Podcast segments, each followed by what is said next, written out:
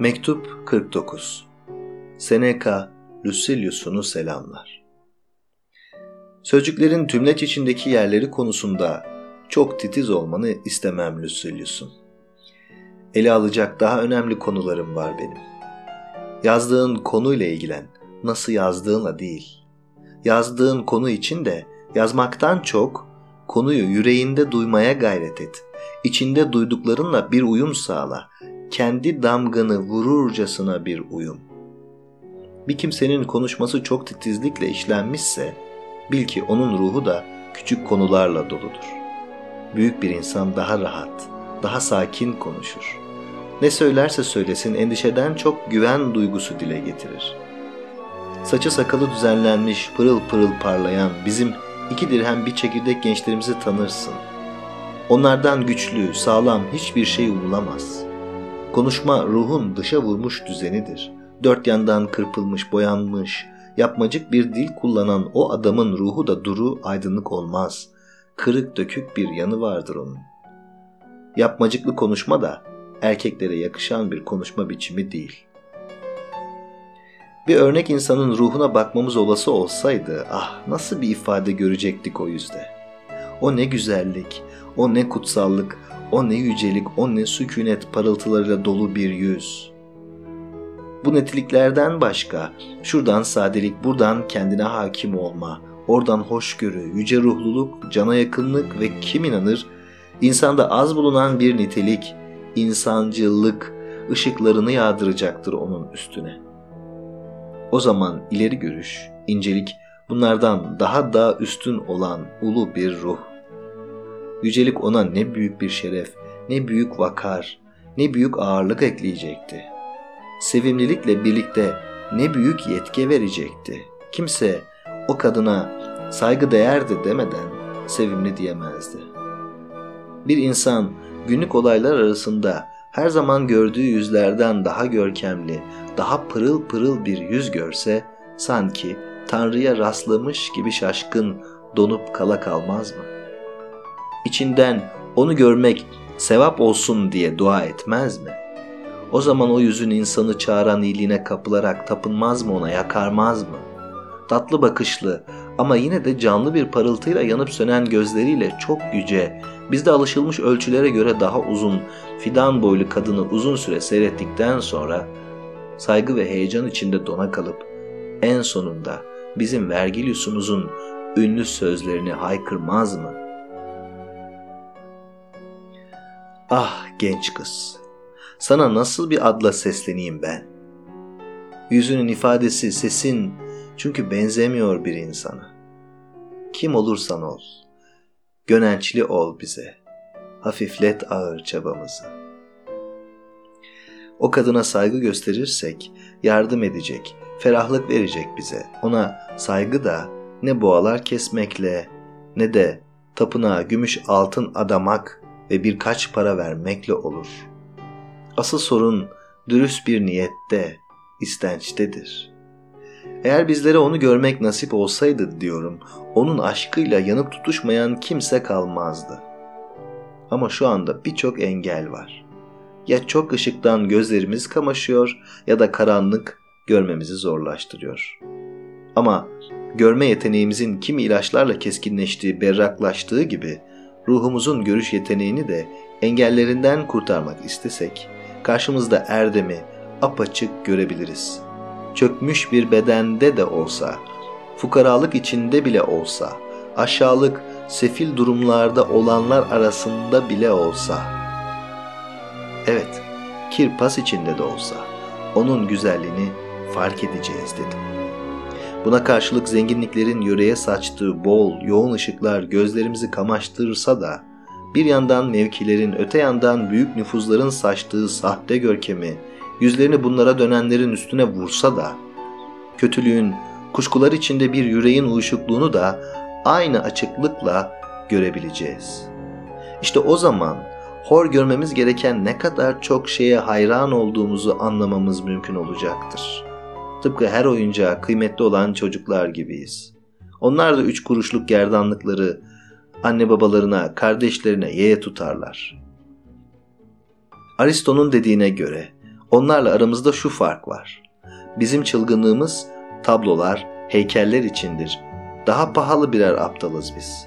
Oysa kıyıda buldukları kaygan taşlar biraz alacalı oldu mu hoşlarına gider onların. Bizim oyuncaklarımız da ister Mısır kumlarından, ister Afrika'nın çöllerinden getirilmiş, bir reva oluşturan ya da bir kabileyi içine alabilecek kadar büyük bir yemek odasına destek olan benek benek, lekeli, koskoca sütunlardır.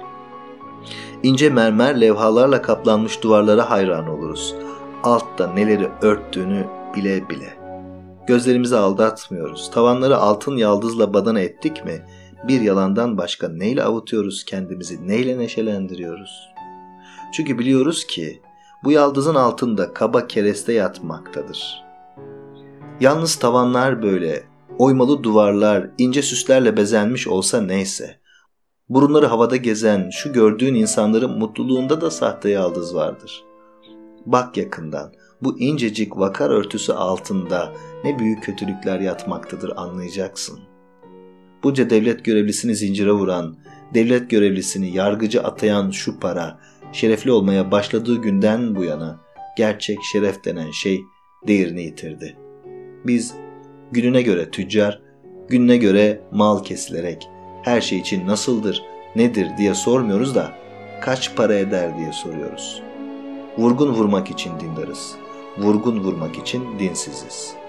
Bir şeyler umduğumuz sürece şereflinin iyinin peşindeyiz. Eğer suçlu olmak daha büyük bir şeyler vaat ederse karşı cepheye geçivermeye hazırız. Bize altın, gümüş hayranlığını anne babamız aşıladı. Taze bedenlere akıtılan bu arzu derinlere yerleşiyor, bizimle birlikte büyüyor. Arkadan bütün millet başka konularda anlaşmazlık halinde olduğu halde yalnız bu konuda birlik ve beraberlik halindedir. Yalnız para için göğüs geçirir herkes. Para diler yakınları için. Sanki insanlığın en iyi şeyi buymuş gibi.'' Tanrılara minnettar görünmek istedikleri zaman para adarlar. En sonunda ahlakımız öylesine alçaldı ki fukaralık bir beddua, bir küfür haline geldi. Onu zengin hor görmekte, fukara nefret etmekte ondan. Bunlara ozanların şiirleri eklenir. Bu şiirler arzularımızı alevlendirir. Zenginlikleri sanki yaşamın tek süsleriymiş gibi överler. Zenginlikten daha iyi bir şeyi ne ulu tanrılar verebilirlermiş ne de daha iyi bir şeyleri varmış. Yunan tragedi yazarları arasında dürüstlüklerini, hayatlarını, iyi ünlerini bir çıkar karşılığı satan kişiler eksik olmaz. Berbat desinler bana. Yeter ki zengin de desinler. Zengin mi diye sorarız hep kimse iyi mi demez. Nasıl, nereden bulmuş denmez de ne kadar var soru bu. Para kesesi kadar her yerde herkesin değeri. Ne kadar ayıptır dersen ayıp olan yoksulluk. Ya zengin yaşamak isterim ya da fakirsem ölmek.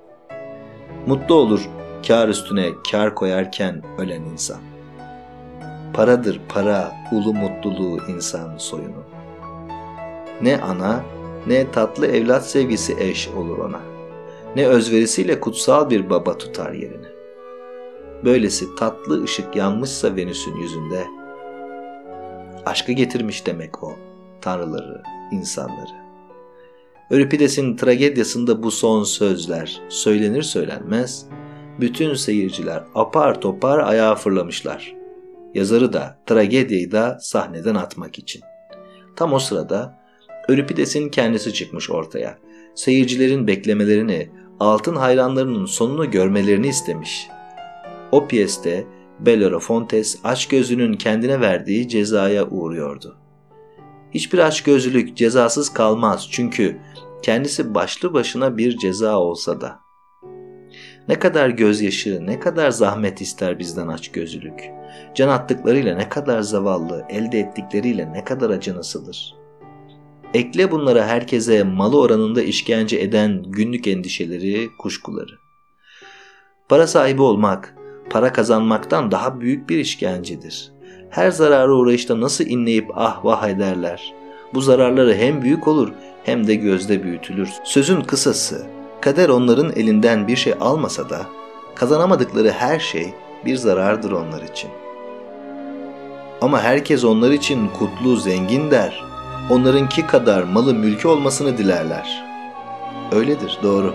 Peki hem zavallı olmak hem de hasetten çatlamaktan başka bir şey olmayan insanın hali kadar kötü bir şey var mı şu yaşamda? Ne dersin? Keşke zenginliği dilemek üzereyken zenginlere bir danışsalardı. Keşke mevkilere başvurmadan ün düşkünlerinden, en yüksek mevkilere erişmiş kişilerden akıl sorsalardı. Onlar eski kararlarını beğenmeyip de yeni kararlar alırlardı. Eski kararlarını da suçlarlardı. Çünkü hiç kimseye yetmez kutluluğu koşar adımlarla gelse bile. Herkes kararlarından, gelişiminden yakınır durur. Bıraktığı hali yeğe tutar hep. Bu yüzden felsefe sana şunu sağlayacak. Bence de en iyisi budur.'' kendi kendinden hiç pişman olmayacaksın. Böylesine sağlam, hiçbir fırtınayla sarsılmayacak bir kutuluğa seni ne güzel ustaca örülmüş sözler ne su gibi tatlı tatlı akan konuşmalar eriştirir. Varsın sözler istedikleri yere gitsinler.